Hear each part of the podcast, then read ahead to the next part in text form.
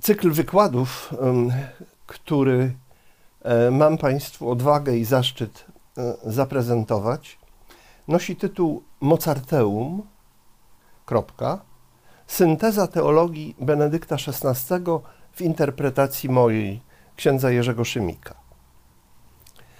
Synteza i interpretacja, te dwa ważne słowa podtytułu, obejmują tu w cyklu wykładów takie tematy jak rozumienie teologii, to będzie wykład pierwszy, absolutny prymat Boga, to będzie wykład drugi, chrystocentryzm jako, powiedzmy, clou, rdzeń ratzingerowej teologii, to będzie wykład trzeci, konieczność Kościoła, to będzie wykład czwarty, i jako puenta piąty wykład, maryjność jako znak firmowy katolicyzmu, maryjność, do której Ratzinger dojrzewał latami i którą zwieńczył wspaniałym traktatem. Mozart teologii, tak o nim mówimy. Jego dzieło jest prawdziwą summa teologica na miarę przełomu tysiącleci. Kombinacją cech, które rzadko występują razem i jeszcze rzadziej chcą ze sobą współpracować. To są cechy takie jak potęga intelektu, analityczne kompetencje, erudycja na skalę, powiedziałbym, niespotykaną, pewna esencjalność myślenia, zdolności fenomenologiczne, znakomita obserwacja szczegółów, profetyzm. Sądzę, że odkrycie profetyzmu tej teologii jest dopiero przed nami. Zdolna do zachwytu nuta liryczna, to bardzo ciekawe, ona nadaje swoistego ciepła tym jego tekstom. Żywa duchowość, pokorna pobożność, precyzyjny i cięty język, niesłychana przenikliwość. Przyznacie Państwo, że są to cechy, które, tak jak powiedziałem, rzadko występują razem i jeszcze rzadziej chcą ze sobą współpracować, ale tu wyraźnie chciały ze sobą współpracować we wnętrzu jego tekstu i myśli. Obcując z jego dziełem teologicznym, wchodzimy więc jak do salzburskiego Mozarteum, stąd pomysł na metaforykę głównego tytułu. Wirtuozowska forma, najgłębsze treści, emocje godne sprawy z Bogiem i kultura bawarsko-austriackiego pogranicza. Słowem Mozart. Serdecznie zapraszam i rozpoczynam wykład pierwszy, który nosi tytuł Teologia. Czym jest? Posłuchajcie Państwo.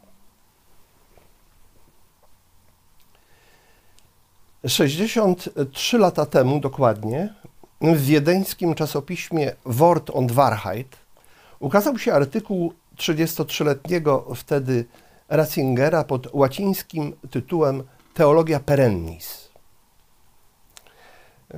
Ten tytuł miał pytajnik.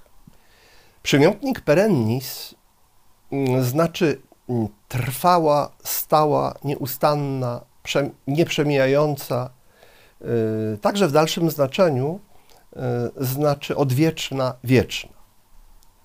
Sporo wyjaśnia podtytuł tamtej publikacji, który brzmiał o aktualności i ponadczasowości w teologii. Bardzo świadomie nawiązuje tu do tamtego tytułu, przypomnę, Teologia perennis z pytajnikiem, i do niektórych ustaleń jego autora, ale sam po latach odciąłbym ów pytajnik, stawiając za późniejszym Ratzingerem jednoznaczną tezę pozbawioną już wątpliwości związanych z tym pytaniem. Otóż teologia jest perennis, ponieważ o jej nieprzemijalności w ludzkim świecie decyduje jej trwały i niemożliwy do zerwania związek z wiarą, o czym za chwilę. To znaczy tak, jak długo będzie istniał fenomen wiary, tak długo będzie mu towarzyszył fenomen teologii. Tak brzmi teza. Oczywiście nad obiema, to znaczy nad wiarą i nad teologią, unosi się powaga Jezusowego pytania. To jest pytanie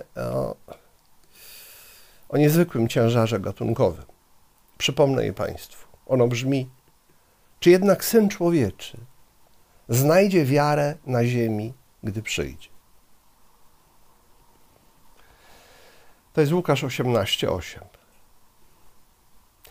Nierozerwalność ich więzi, ich to znaczy teologii i wiary, powoduje, że jest to zarazem pytanie o teologię, to pytanie Jezusowe. Ponieważ jak długo wiary, tak długo teologii.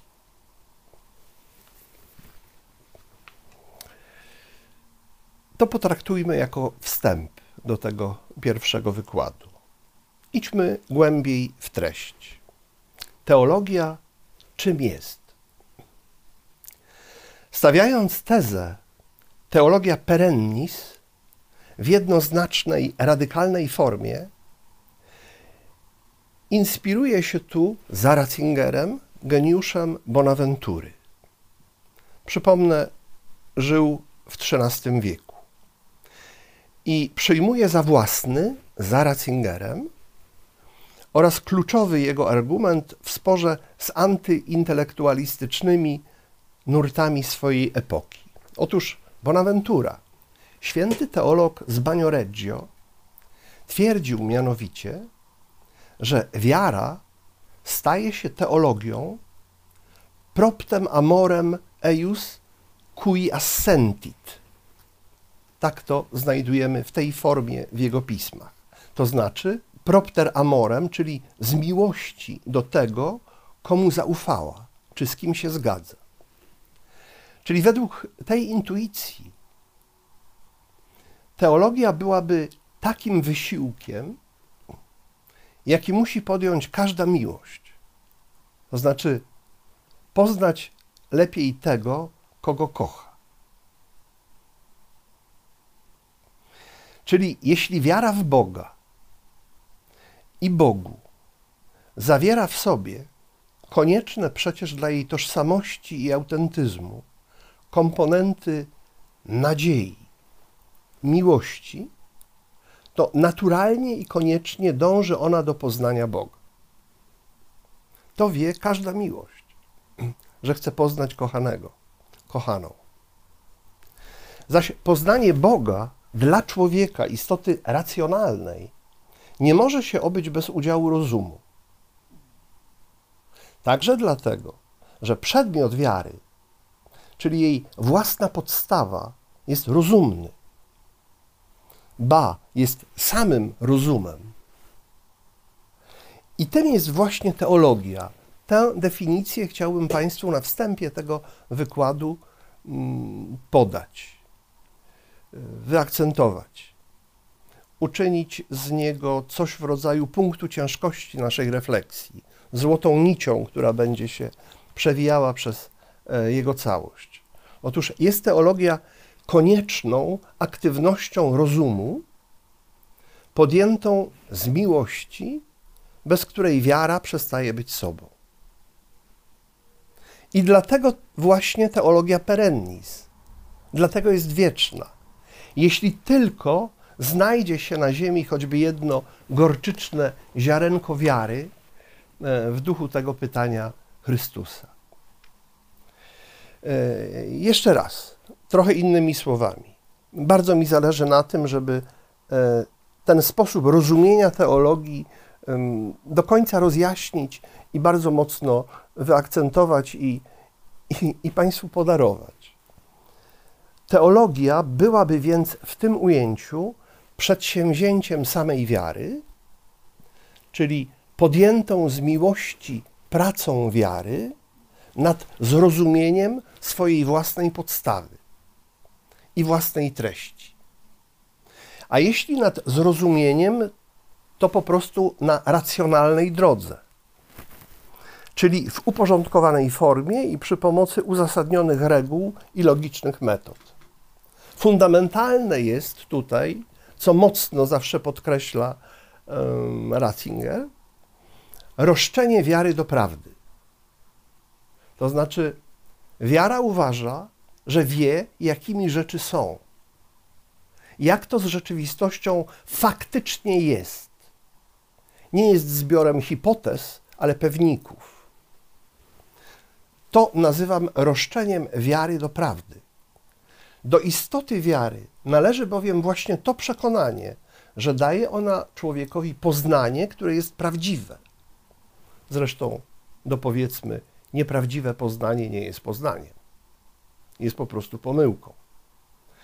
I że to poznanie, które daje wiara, jest do zrozumienia i tym samym do wyrażenia.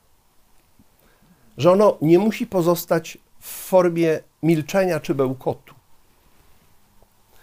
To w tym punkcie właśnie rodzi się teologia, która prowadzi racjonalny namysł nad wiarą, próbując ją rozumieć i wyrazić. Teologia potrzebuje do tego pokory i odwagi. Obie są równie istotne w konfrontacji z misterium, którego ostatecznej pełni nie sięgną już ani jej możliwości, ani kompetencje. Powtórzmy raz jeszcze za Bonaventurą, żebyśmy ani na moment nie tracili z pola uwagi tego wątku związanego z miłością. Paliwem tego wysiłku i źródłem pokornej odwagi jest miłość. To jest tu najważniejsze. Teologię utrzymują więc dwie dynamiki. Dynamika poznania prawdy i rozumienia oraz dynamika miłości, które kierują człowieka ku poznaniu tego, kogo kocha. Obie są właściwe wierze. Podkreślmy, te dynamiki nie są rozłączne, spotykają się, wzajemnie wspierają i zlewają w jeden epistemiczny strumień, który prowadzi do tego, co nazywamy poznaniem teologicznym. Benedykt XVI zwykł powtarzać za jednym ze swoich średniowiecznych mistrzów, mowa tu o Ryszardzie ze Świętego Wiktora, ze słynnej paryskiej średniowiecznej szkoły, że miłość jest tu okiem. Czyli jest to dokładna odwrotność polskiego powiedzonka, że miłość jest ślepa. Otóż Ratzinger za Ryszardem od Świętego Wiktora twierdzi, że to właśnie miłość sprawia, że nie jesteśmy ślepi, a to, co widzimy, poddaje miłość skromnie pod osąd rozumu. Taki model myślenia o teologii jest składową trochę większej całości, do której należy między innymi postrzeganie Kościoła jako sponsa verbi, jako oblubienica słowa, które to porównanie, jakby to powiedzieć, podkreśla przyporządkowanie Kościoła słowu według logiki oblubieńczej. Logiki miłości, która nie przestaje być, niech Państwo na to zwrócą uwagę, logiką, logikę. Ona jest logiczna w dalszym ciągu, jest rozumnością, poznaniem zgodnym z rozumem, ale wynika z miłości. O to tutaj w tej syntezie chodzi. Zróbmy małą wycieczkę, choć wcale nie marginalną, istotną w tym kontekście, moim zdaniem ogromnie. Powiedziałbym tak, z teologicznej perspektywy sytuacja ogólnej epistemologii nauk jest dzisiaj bardzo trudna, a na pewno nieprzystająca do gnozeologii, czyli teorii poznania, scientie fidei, nauki wiary, czyli teologii.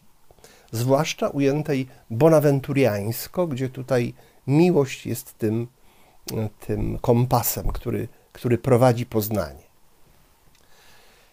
Dlaczego trudno? Podstawowy aksjomat współczesnej, wyraźnie postoświeceniowej epistemologii jest bowiem następujący. Tak bym go streścił. definitywne i obiektywne. To znaczy, obiektywne to znaczy przedmiotowe. Poznanie można osiągnąć jedynie w obszarze nauk matematyczno-przyrodniczych. Religia jako taka, a tym samym teologia, jako religii naukowe ramię, czy też jak są niektórzy pseudonaukowe ramię, należy do sfery uczuć i dlatego nie wykracza poza to, co subiektywne, czyli podmiotowe. Zatem w dziedzinie religii i moralności nie powinny istnieć żadne twarde ustalenia treściowe. Tak to wygląda dzisiaj, jeżeli chodzi o ogólne stanowisko epistemologii nauk, królujące na euroamerykańskich akademiach, uniwersytetach. Stanowisko chrześcijaństwa i teologii jako nauki jest od tego poglądu głęboko różne. Akt wiary, według tego chrześcijańskiego stanowiska, jest czymś znacznie więcej niż tylko uczuciem dla nieskończoności, jak je nazywał na przykład Schleiermacher, jeden z ojców ponowoczesnego myślenia o religii. Akt wiary jest mianowicie, według ujęcia chrześcijańskiego, wkroczeniem na treściowo wspólną płaszczyznę, na której można się wzajemnie zrozumieć, interpretować życie i budować wspólnotę, czyli czymś wykraczającym daleko poza subiektywne odczucia i granice jednostki.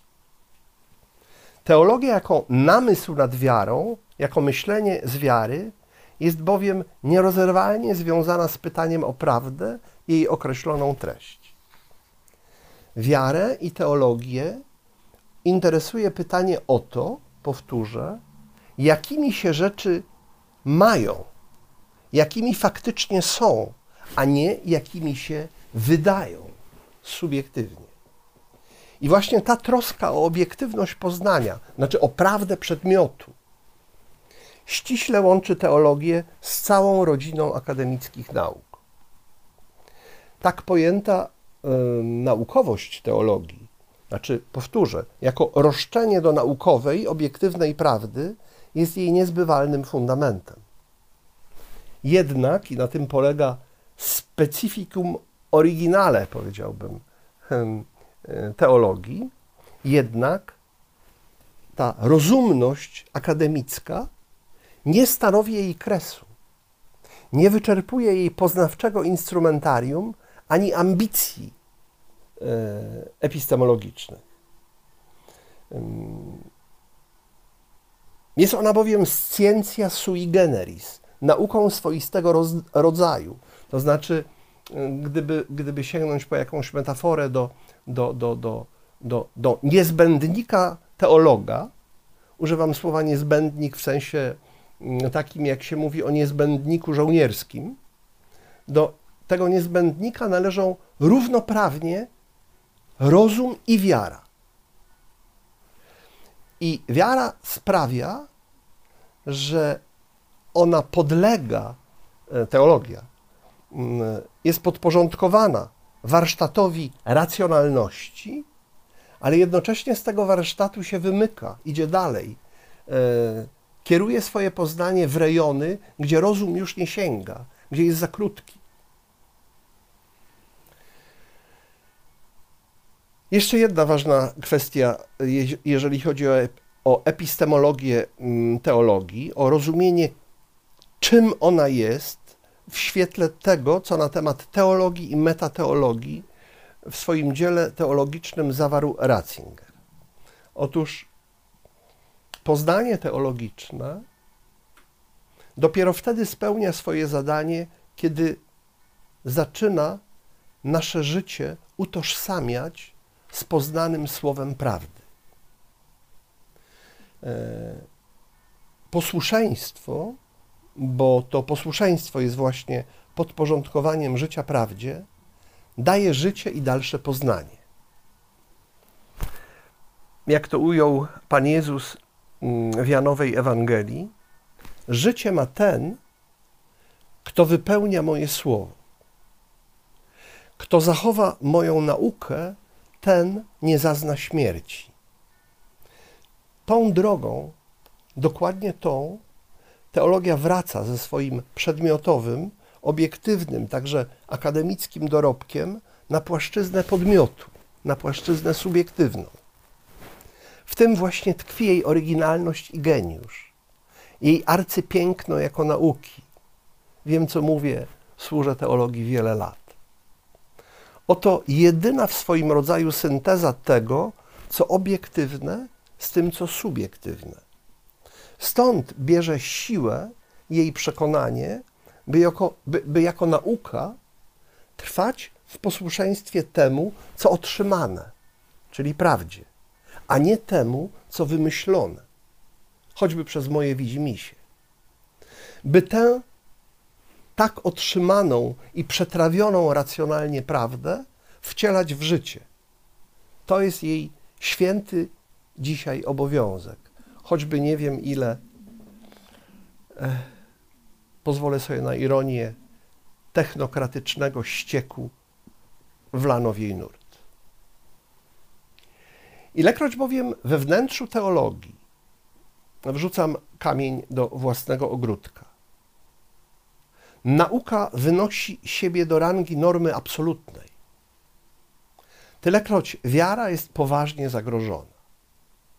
Powtórzę jeszcze raz, bo to cytat z pism Ratzingera. Ilekroć we wnętrzu teologii nauka wynosi siebie do rangi normy absolutnej, tylekroć wiara jest poważnie zagrożona. A wtedy teologia z podciętym skrzydłem wiary, bez tej równowagi fides et ratio, którą próbowaliśmy budować do tej pory w tym wykładzie, również staje się poważnie zagrożona jako nauka właśnie. Pozbawiona istotnej części swego instrumentarium. Kiedy z tego niezbędnika wyjmiemy wiarę, teologia przeradza się w religioznawstwo. Przestaje być sobą. Religioznawstwo jest piękną nauką i bardzo potrzebną, ale nie jest teologią. Znaczy, zasypując własne źródło, wiarę, teologia jakby zatruwa cały swój nurt. Fundamentem teologii bowiem nigdy nie będzie czysta nauka, bo tylko wiara może gwarantować pełne, obiektywne, rozumne poznanie rzeczy takimi, jakimi są, w sferze, którą stanowią przedmioty poznawcze teologii. Żeby to było do końca jasne, czy człowiek, który nie ma wiary, może uprawiać teologię? Otóż absolutnie nie. Może uprawiać znakomite religioznawstwo, ale teologia jest zastrzeżona dla tych, którzy wierzą i którzy w tej perspektywie używają rozumu. Spróbujmy jeszcze tę więź, tę relację nieco podrążyć i pogłębić. Teologia nie wytwarza wiary, lecz ją interpretuje i z niej żyje. To ważna, mocna teza Benedykta XVI. Wiara poprzedza teologię i jest teologii miarą. Teologia zaś jako metodyczne poszukiwanie rozumienia słowa wiary, którego sama nie wymyśliła, powtórzmy, a które stanowi wyzwanie dla ludzkiego myślenia, także dla myślenia teologicznego, jej służy. Ta służebna wobec wiary pozycja teologii prowadzi ją do odpowiedniej dla niej formy skromności, która jest oznaką prawdziwej wiedzy. To zjawisko się sprawdza we wszystkich sferach życia przecież. Im ktoś jest mądrzejszy, tym jest skromniejszy. Przyznają mi na pewno Państwo rację. W każdym poznaniu godnym tej nazwy uświadamiamy sobie przede wszystkim granice tego poznania. Rzecz jasna, utrzymanie tej pozycji, czyli tej pozycji służebnej wobec wiary, i opartej na jej wiary treściowym depozycie, darowanym teologii, jest dla teologii współczesnej zadaniem wprawdzie życiodajnym, ale wyjątkowo niekomfortowym. Mówiąc najłagodniej, od kilkuset lat bowiem nie maleje jej wewnętrzne napięcie. Napięcie między istotnym roszczeniem przesłania chrześcijańskiego, które domaga się wiary, i pochodzącą z oświecenia metodą naukową zalecającą sceptycyzm. I nie tylko. Autonomię, emancypację, aż po skrajny racjonalizm uprawiany według matematyczno-przyrodniczych wyłącznie modeli badawczych, czy badawczo-metodycznych, powiedzmy. Ale teologia, wiem co mówię z perspektywy obecności wielu naszych wydziałów teologicznych w Polsce, na uniwersytetach państwowych, teologia pełni zatem trudne, a zarazem ważne zadanie. Mianowicie, to już jest cytat z Ratzingera znowu, pokazuje, w jaki sposób przy pełnym przestrzeganiu wymogów ludzkiego rozumu i jego sprawdzonego poznania wiara pozostaje możliwa i na nowo staje się konieczna. Musi przy tym, to dalej Ratzinger, prowadzić krytykę nazbyt pośpiesznych wniosków rozumu. W świetle wiary pozostawać w krytycznej rozmowie z rozumem, ale też odwrotnie, to jest też bardzo ciekawa kwestia, w świetle rozumu teologia powinna na nowo oczyszczać i pogłębiać wiarę. Czyli to działa w obie strony. Tym samym teologia nigdy nie jest zbędna. Wracamy do punktu wyjścia naszego wykładu. Teologia perennis est. Nigdy nie stanie się zbędna, wprost przeciwnie. W ogólnoświatowym dialogu kultur jeszcze bardziej zyska na znaczeniu. To teza Benedykta XVI, pod którą się obiema rękami podpisuje. Ale nie może z tego powodu deprecjonować ostatecznej prostoty wiary, która stawia mnie, jako teologa, przed Bogiem. Aby tak się stało, musi ona stale być hermeneutyką wiary, o czym już sobie sporo tutaj powiedzieliśmy. Ważny moment, który koniecznie powinien się w tej refleksji pojawić, bo on jest ważny dla Benedykta XVI. Główny korzeń refleksji teologicznej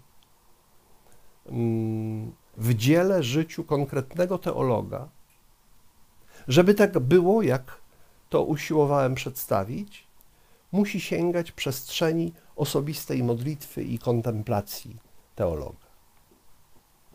Bo tylko tam, nigdzie indziej, jest możliwy osobisty dotyk tego, o którego tu chodzi, który prawdę uznał za istotę swej tożsamości, przedstawiając się światu: ja jestem prawdą. Jan 14,6.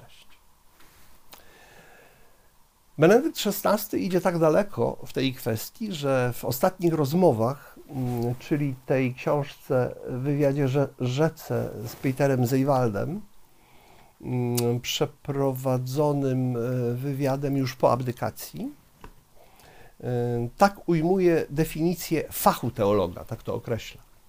Mówi, że teologiem jest ten, kogo prawda dotknęła, kto poniekąd ją ujrzał i jest gotowy wstąpić na jej służbę, współpracować z nią i dla niej. A jest to możliwe, wyjaśnia, ponieważ prawda jest osobą. Nie jest czymś, ale kimś ostatecznie. I dlatego ów dotyk, owo spotkanie, owa relacja są możliwe w przestrzeni modlitwy i kontemplacji. Przyznacie Państwo, że to bardzo istotna kwestia i ogromnie głęboko sięgająca w samą egzystencję teologa. Tej nauki nie da się uprawiać inaczej. Powiem teraz coś o tak zwanych warunkach teologicznego poznania. To znaczy, pytanie jest następujące. Jakie trzeba spełnić warunki, by poznanie teologiczne było pewne, by zapewnić mu wiarygodność? Z pism Benedykta XVI wydłubałem 4 takie warunki i chciałbym je pokrótce zaprezentować. Są to, może je wyliczę w tym momencie, jeśli Państwo sobie, nie wiem, notują, czy usiłują jakoś uporządkować tę refleksję. Warunkiem pierwszym jest chrystocentryczny punkt ciężkości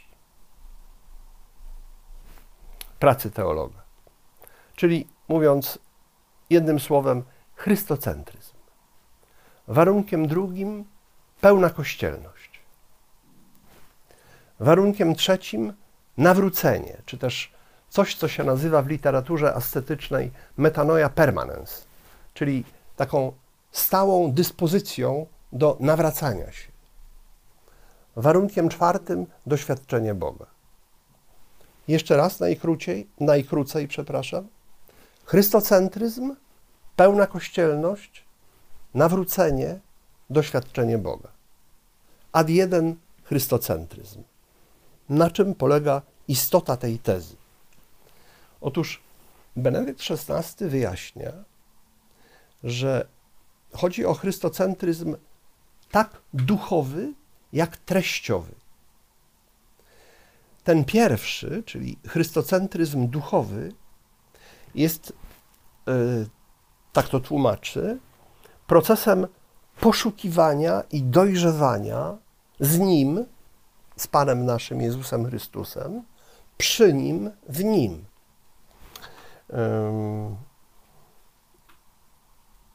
Ten proces pozwala rozumieć cokolwiek prawdziwie teologicznego. Chodzi po prostu, mówiąc Ewangelią, o odwzorowanie w życiu teologa paradygmatu wędrówki do Emaus. Pomyślcie o niej Państwo. Długi łukaszowy opis powielkanocnego spotkania Chrystusa z 2 uczniami. Historia o uczniach idących do Emaus opisuje wspólnie przebytą drogę, wspólną rozmowę, wspólne poszukiwanie całej trójki z Chrystusem w centrum i wszystko to opisuje jako proces, w którym, uwaga, uwaga, poprzez towarzyszenie Jezusowi w drodze ciemność duszy powoli się rozjaśnia.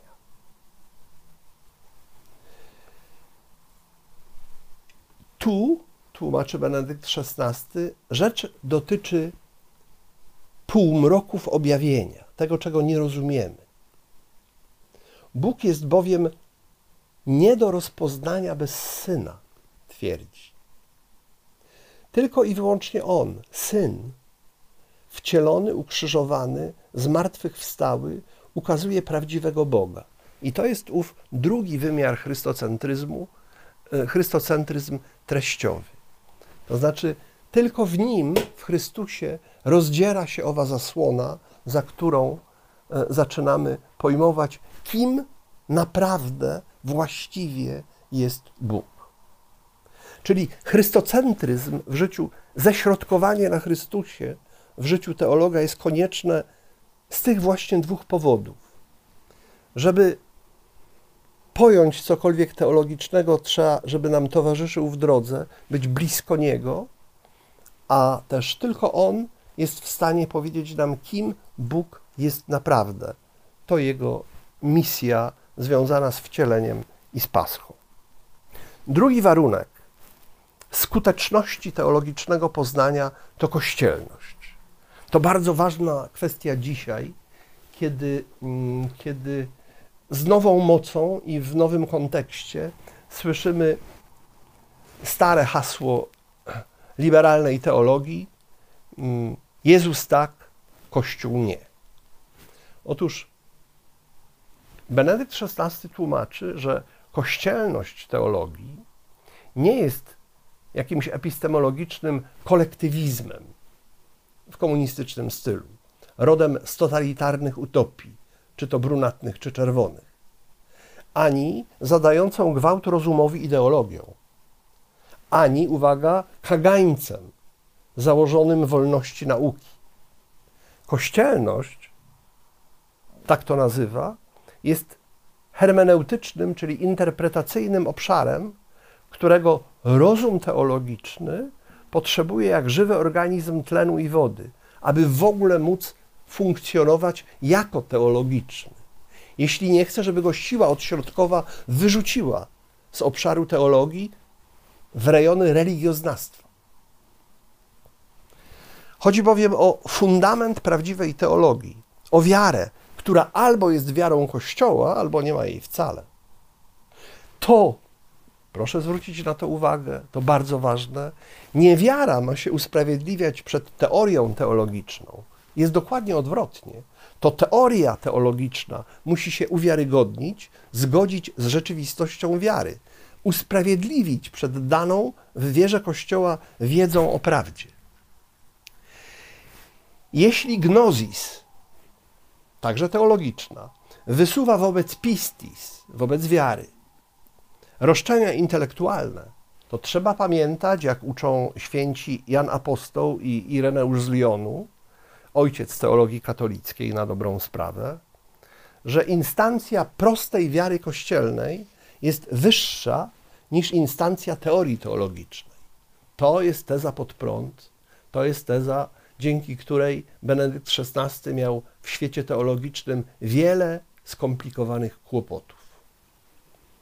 Wiara wyraża życie Kościoła, które znajduje się ponad wyjaśnieniami teologicznymi i ponad wiarygodnością ich hipotez. Powtórzę, rzeczą teologii jest służyć tak pojętej wierze. Warunek trzeci. Przypomnę, że były już dwa. Chrystocentryczność, pełna kościelność. Warunek trzeci. Nawrócenie. Nawrócenie jest tak istotne dla poznania czy rozpoznania teologicznego, ponieważ jest barometrem życia wiary. To znaczy po zdolności do nawrócenia w każdym ludzkim życiu poznać, czy naprawdę chodzi o Boga w tym życiu. Poznać szczerość i autentyzm, czy autentyczność tej postawy.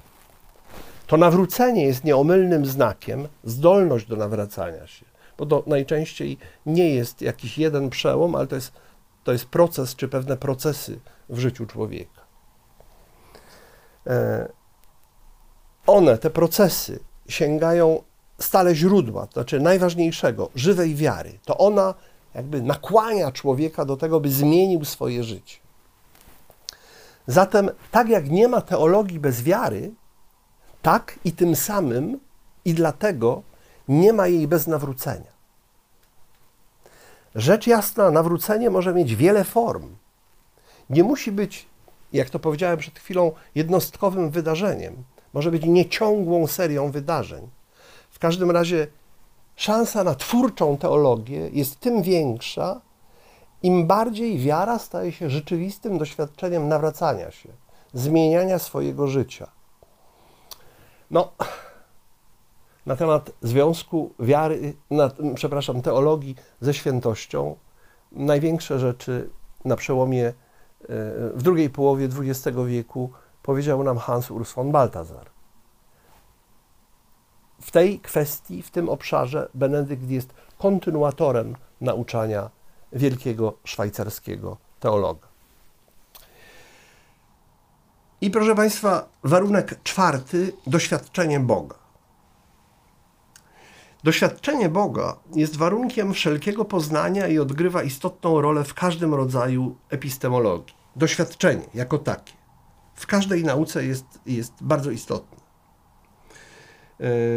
Wielki Tomasz z Akwinu mówił, cytuję, w swojej sumie teologicznej: nihil est in intellectu quod non prius fuerit in sensu, czyli nie ma w intelekcie, w rozumie niczego, czego by najpierw nie było w zmysłach. mówimy nieco żartobliwie, ale jakże trafnie po polsku, czego oczy nie widzą, tego sercu nie żal. To jest właśnie na ten temat. To jest właśnie na temat powiązania wiedzy zmysłowej z wiedzą serdeczną, intelektualną, tą głębszą. Istnieje ścisła korelacja pomiędzy, w obrębie człowieczeństwa, pomiędzy wiedzą zmysłową a intelektualną. Również znacznie młodsze przecież od tej tezy świętego Tomasza, takie na przykład ustalenia Heisenberga na przykład, do którego naukowo Benedyktowi XVI zawsze było blisko. To ustalenie Heisenberga powiada, że podmiotu nie da się zupełnie wyłączyć z żadnej konstelacji poznawczej. Poznają nie maszyny, ale ludzie. A jeśli ludzie, to uwarunkowania podmiotu mają ogromne znaczenie dla tego, co i jak poznaje. Można jedynie go, mówi Heisenberg, ustawić w optymalnym położeniu. Podmiot. Wobec przedmiotu poznawanego. To znaczy, mówiąc jeszcze inaczej, czysta obiektywność, dzisiejsza nauka doskonale to wie, jest absurdalną abstrakcją. A warunkiem poznania nie jest neutralność, ale uczestnictwo. Podobnie jest z Bogiem. Tylko w cierpliwym trwaniu przy Nim, w doświadczaniu Go, rozpoznajemy Go. Nie można być tylko kibicem tej sprawy, widzem z wysokości korony stadionu. Trzeba wziąć udział w grze, jeśli chcemy cokolwiek się o Bogu prawdziwego i życiodajnego dowiedzieć. Czyli doświadczać Boga znaczy poznawać Go. Oczywiście egzystencjalne doświadczenie Boga jest doświadczeniem swoistego rodzaju. A do jego istoty należy i to, że to doświadczający pozwala się prowadzić Bogu również tam, gdzie sam iść nie chce. To znaczy w rejony trudne, w rejony krzyża. One również należą istotnie do tego warunku prawdziwego poznania Boga. Tyle może o tych czterech. Chrystocentryzm, pełna kościelność, doświadczenie Boga, nawracanie się. I w ostatniej fazie naszej dzisiejszej refleksji powiedzmy sobie coś na temat teologii dzisiaj. Co na ten temat myślał Benedykt XVI, jak rzecz ustawił, czy ustawiał, powiedzmy. Czyli teologia in mundo huius temporis, mówiąc językiem soboru konstytucji duszpasterskiej o Kościele w świecie współczesnym. Ten świat współczesny to mundus huius temporis w kościelnej łacinie. Otóż mówił na przykład rzecz następującą.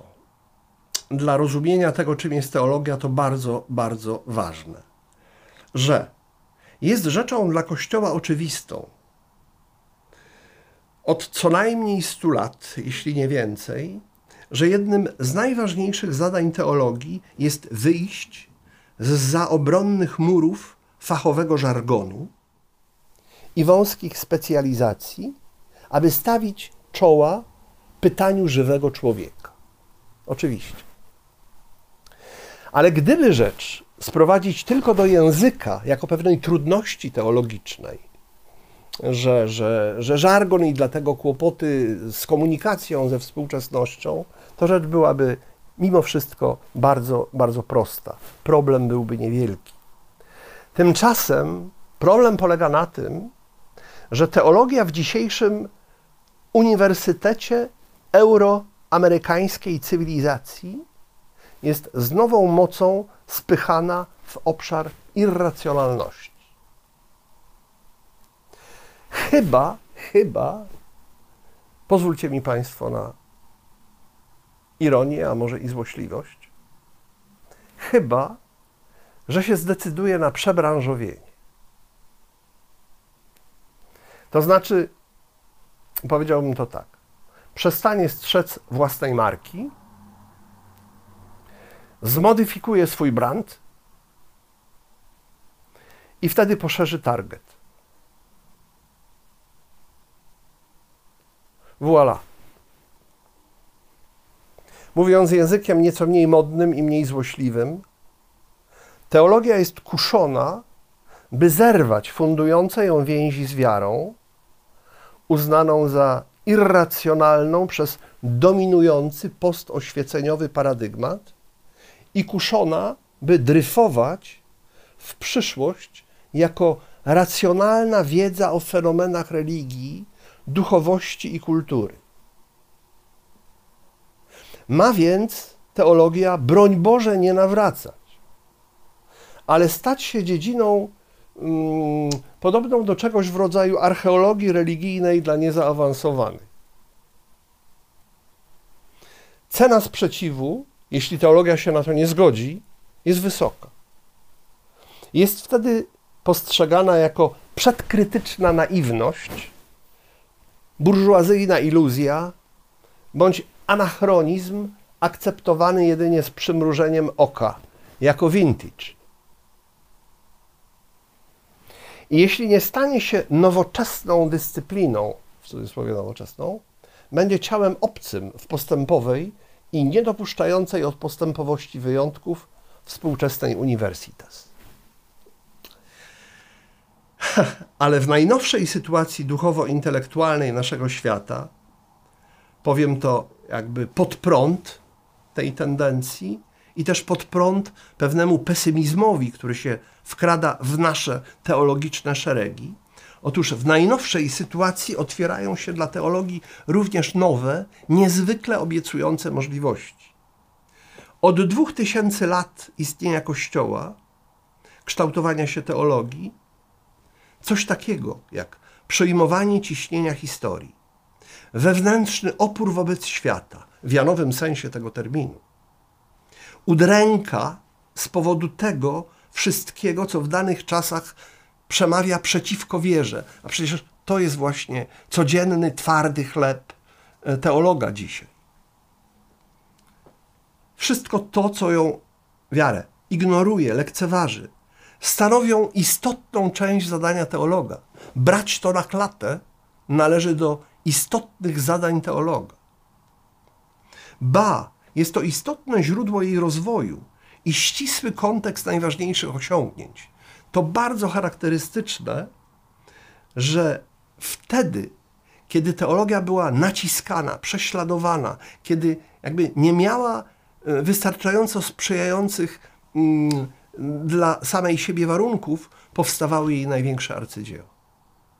Czemu nie miałoby tak być dzisiaj? Powróćmy na koniec do punktu wyjścia, czyli do teologii, która jest perennis. Pamiętacie, mam nadzieję, Państwo jeszcze to słowo. Za sprawą miłości. Perennis za sprawą miłości. Sprawa Boga ma nieporównanie wyższą rangę niż jakiekolwiek nasze cele. Także teologiczne. Ma ostatnią rangę, sprawa Boga. Kiedy nauczymy się ją kochać, sprawę Boga, nie teologię jako taką, ale sprawę Boga, kiedy nauczymy się ją kochać w niej samej i dla niej samej, bezinteresowność i bezwarunkowość należy do istoty każdej miłości. Zobaczymy jej owoce w tym, co jest niższe, przedostatnie, tu w teologii. Teologia jako niesiona miłością pasja poznawania Boga nie może być jedynie epizodem w dziejach chrześcijaństwa, ale czymś koniecznie trwałym. I dlatego też my, teologowie, mówię to do moich sióstr i braci, którzy się tą profesją parają, a też do wszystkich tych, którzy uprawiają teologię nie wiedząc o tym. To znaczy, kiedy przeprowadzają racjonalną refleksję nad własną wiarą. Czy też próbują pogłębiać od intelektualnej strony swoją wiarę, choćby przez lekturę, czy, Państwo wybaczą, słuchanie takich dywagacji jak ta moja. Dlatego też my, tak rozumiani teologowie, nie jesteśmy do likwidacji, czy do wymiany na religiologów, albo na poręczniejszych technicznie humanistów-technokratów. Dlaczego? Bo chodzi o miłość. Teologia ma przyszłość, choć przyszło ją dziś uprawiać pod ciśnieniem zradykalizowanej i triumfującej, dzięki kolejnym technologicznym rewolucjom, mentalności oświeceniowej i postoświeceniowej. Która zresztą, to uwaga marginalna, ale jak ważna Państwo sami wiedzą, postoświeceniowy irracjonalizm, postoświeceniowy, czyli mówimy o epoce, która z rozumu uczyniła swoje centrum. Dzisiaj ten postoświeceniowy irracjonalizm flirtuje z okultyzmem, wróżbiarstwem, z eko- i neopogaństwem zarazem. Jej szansa teologii polega jednak na tym, niech Państwo zastanowią się nad tą tezą, że wprowadza tajemnicę do wnętrza rozumu oraz rozum do wnętrza tajemnicy. Ona znajduje się na styku tych wielkich rzeczywistości, tajemnicy i rozumu. I czyni to nie w sposób magiczny i irracjonalny. I tym samym powstrzymuje teologia, dzięki obecności w naszym współczesnym świecie, samobójcze rozdarcie współczesnego człowieka na płaską istotę z okaleczonym rozumem oraz na ciemną istotę bezrozumnie zabobonną. W obu przypadkach ze zrujnowanym etosem i pozbawionym nadziei. Teologia ze swoim poznaniem racjonalnym, wywiedzionym z wiary i niesionym przez miłość jest tu lekiem. Dlatego perennis est. Bardzo dziękuję.